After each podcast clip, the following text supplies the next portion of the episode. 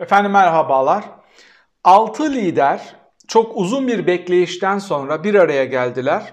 Oldukça uzun bir toplantı yaptılar ve bir mutabakat metni ile kamuoyunu bilgilendirdiler. Bu mutabakat metninde detaylara girmediler.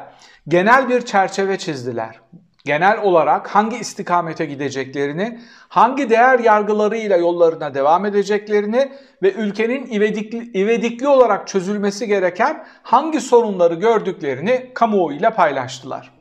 Şimdi bu toplantı o kadar saray tarafından yakından takip ediliyor ki onlar detay açıklamamış olmasına rağmen Erdoğan ve saray medyası bugünden itibaren o altılı güçlü birlikteliğe ateş etmeye başladılar. Görünen o ki saray çok ciddi bir panik içinde ve o altı liderin çizdiği çerçeve tam da sarayı endişeye sevk edecek bir çerçeve. Nokta atışı manşetler hazırlamışlar ve kitleleri nasıl korkuya sevk edebiliriz? Nasıl kimlik siyaseti üstünden tekrar ülkeyi bölebiliriz? Ve ülkeyi bu içine düştüğü çukurdan çıkartmak isteyen bu süreci nasıl baltalayabiliriz diye bir çok zayıf, çok kötürüm ama bir strateji belirlemişler. Bunu yorumlamaya çalışacağım. Saray medyasına ve Erdoğan'ın diline yansıyan o altı liderin bir araya gelme hususunu yorumlamaya çalışacağım. Bununla paralel olarak Konda ve Metropol ile birlikte saha çalışmalarını çok beğenmeye başladığım, gerçekten üstünde uzun uzun konuşabileceğimiz çalışmalar yapan Team şirketinin bazı verileri elime geçti. İstanbul'da bazı ölçümler yapmışlar. Türkiye genelinden bazı fotoğraflar çıkartmışlar. Bu ilginç ve değerli rakamları, analizleri de sizlerle paylaşmaya çalışacağım. Tüm bu konuları, bu önemli konuları özetliyorum.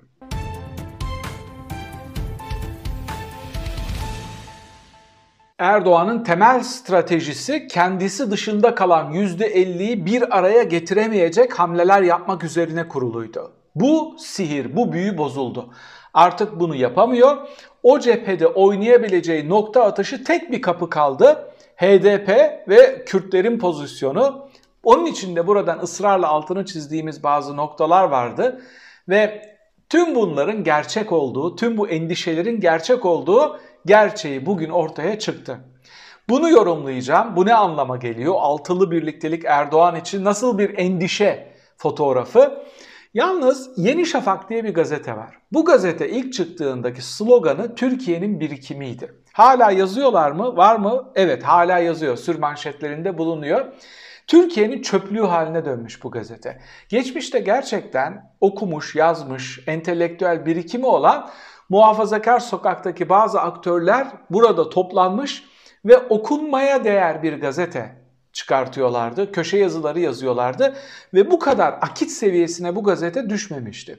2010'dan sonra Erdoğan'ın otoriterleşme ivmesine destek verirken Türkiye'nin birikiminden nakiti anlamaya başladılar ve o ne derse ona destek olacağız. İşte biz cihat dava peşindeyiz diye pespaye, paçavra bir şeye dönüştüler.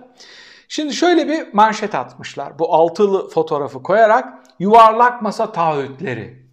Bu liderler bir açıklama yapmadı. İlk defa bugün Temel Karamollaoğlu kısmen bazı şeyler söyledi. Saydıkları maddeleri sizlerle paylaşıyorum. Bir tanesinde kısmen haklılar. Kısmen. Ayasofya yeniden müze olsun. Güya altılı lider o akşam buraya gelmiş ve Ayasofya'yı konuşmuşlar. Ege adalarını Yunanlara verilsin. Liste böyle devam ediyor. Tutturma ihtimalleri olan ki o akşam kesinlikle konuşulmamıştır. Tek bir konu var. Kavala ve Demirtaş'ın özgürlüğü. Evet, böyle bir şey talep ettilerse bu altı liderle gerçekten gurur duyarım. Eğer bu insanların artık aynı tarafından da rezalet olarak görülen, kendi bakanlarının istifasına sebebiyet veren bu yargılama sürecini masaya yatırdılarsa ben bunları ayakta alkışlarım. Ama çalışması yapılsa karşınıza ne çıkar acaba? Artık o kadar savruldular ki ezgi eski ezberlerine amentü gibi o kadar sarılmışlar ki ne kadar pespaya manşet attıklarını, ne kadar karavana işler yaptıklarının farkında bile değiller. Bakın şimdi siz şu soruyu soruyordunuz. Ya Saadet Partisi'nin yüzdesi ne ki? Erdoğan'ı kapıdan kovuyorlar, bacadan giriyor. İşte Temel Karamollaoğlu randevu vermiyor. Oğuzhan Asil Türk'le merhum işte onunla buluşmaya çalışıyor. Evine gidiyor, evinde ziyaret ediyor onu. İşte bunun için. İşte bu manşeti atabilmek için. Bunlar Ayasofya'yı kapatacaklar. Bunlar şöyle yapacaklar. Yani o din üstünden kimlik siyasetini körükleyebilmek için saadeti mutlaka ve ivedilikle yanında istiyordu. Saadet o masada olduğu için bu manşeti okuyanlar şöyle diyor. Saadet o masada. E Davutoğlu o masada. Başka? Babacan da iyi kötü orada. E Meral Akşener'de. E buradan ne çıkacak? Ayasofya kiliseye dönülsün. Yani buna troller bile inanmaz ki iktidarın Türkiye'nin birikimi olduğunu iddia eden gazetesi böyle bir manşetle, böyle bir yarım sayfalık bir haberle çıkmışlar. İçeriden dışarıya, ha bunu neye dayandırıyorlar? İşte siz mi Avrupa Birliği dersiniz, siz mi Avrupa Konseyi dersiniz? Bakın Avrupa Konseyi işte bunları ister sizden. İşi getirip bağladıkları zaviye ve nokta bu. Şimdi daha ilginç bir şey söyleyeceğim.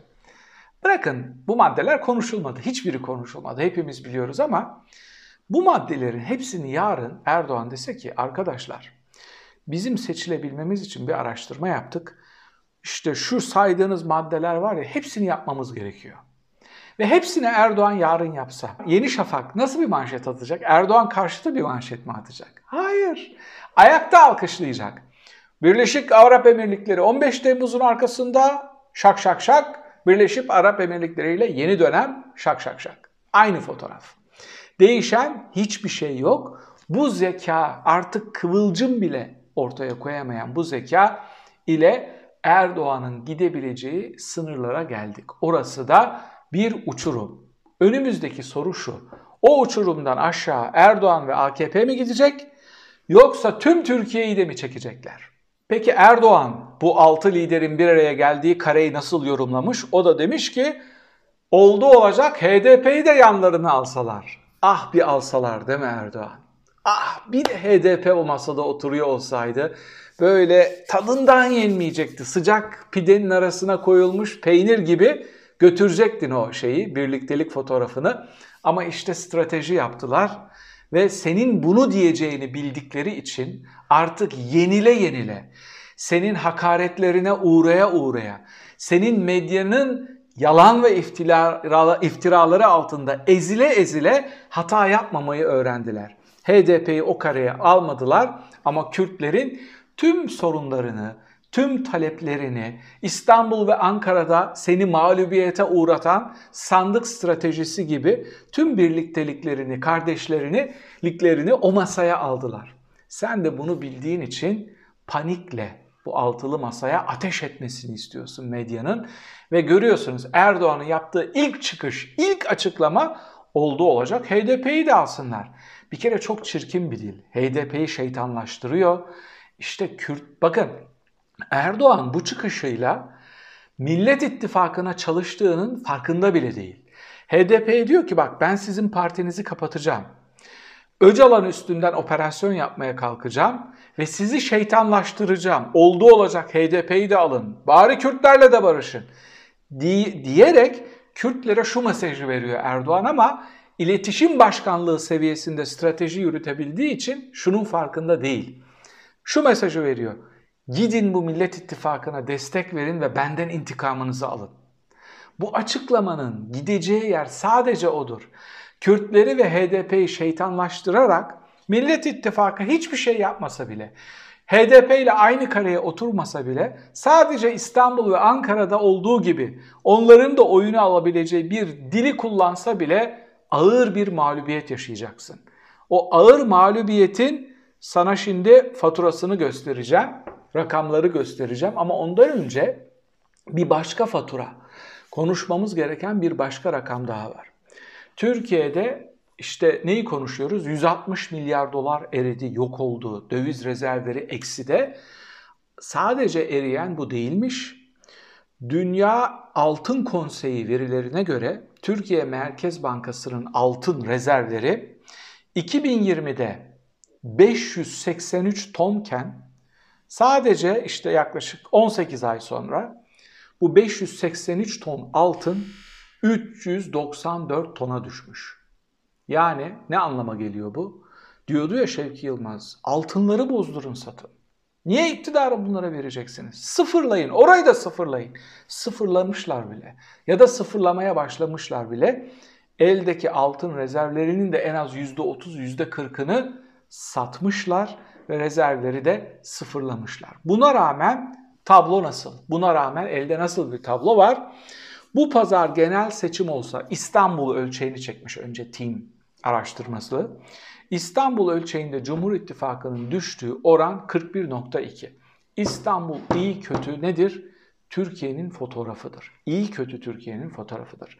Peki ne çıkıyor buradan? Cumhur İttifakı 41.2 çıkıyor. Millet İttifakı ne çıkıyor? HDP işin içine girmeden 45 küsüre kadar yaklaşabiliyor. Zira CHP işte İyi Parti üst üste koyuyoruz. Diğerlerden de 4.2 gibi bir pay var. Bunları yan yana getirdiğimiz zaman 45'in üstüne çıkan bir oranla karşılaşıyoruz. Peki şunu sormuşlar. Bu çok ilginç bir soru. İstanbul'da Erdoğan Cumhurbaşkanı adayı olsa ne kadar oy alıyor? %34.2. Türkiye'de ne kadar alıyor? %37.9. Yani İstanbul'da Erdoğan'ın oy oranı Cumhurbaşkanlığından alacağı oy oranı 34.2. Kararsızlar dağıtılmadan. Onların oranı yaklaşık 15-17 arası değişiyor iki ankette. Ee, Türkiye oranında birazcık artıyor. Bu neyi gösteriyor? Kırsalda hala birkaç puan daha olsa büyük şehirlerden daha iyi bir pozisyonu var Erdoğan'ın.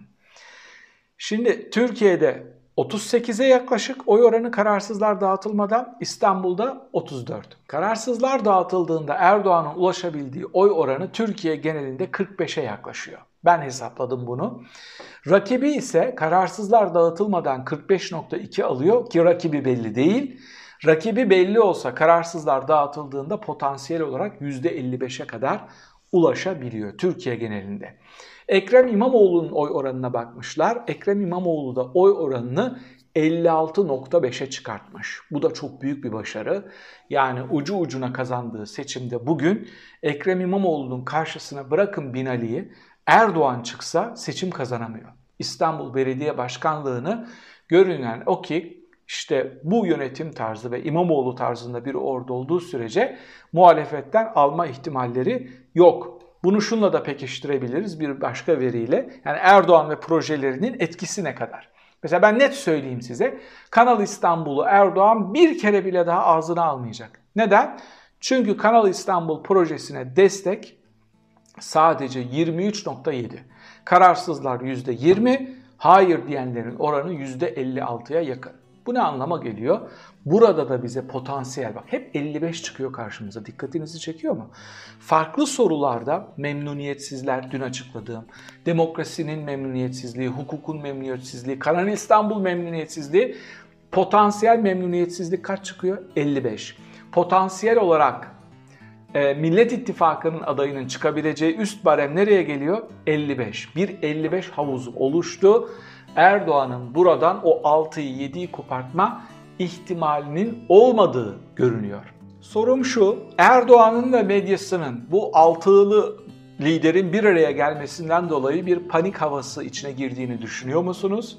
Ve yaptıkları bu hamlelerin işte bir karşılığının olduğunu, kararsızlar üstünde özellikle bir karar, karşılığının olduğunu, onları endişeye, korkuya sevk edebilecek hamleler olduğunu düşünüyor musunuz? Yorum köşesinde bunları tartışabiliriz.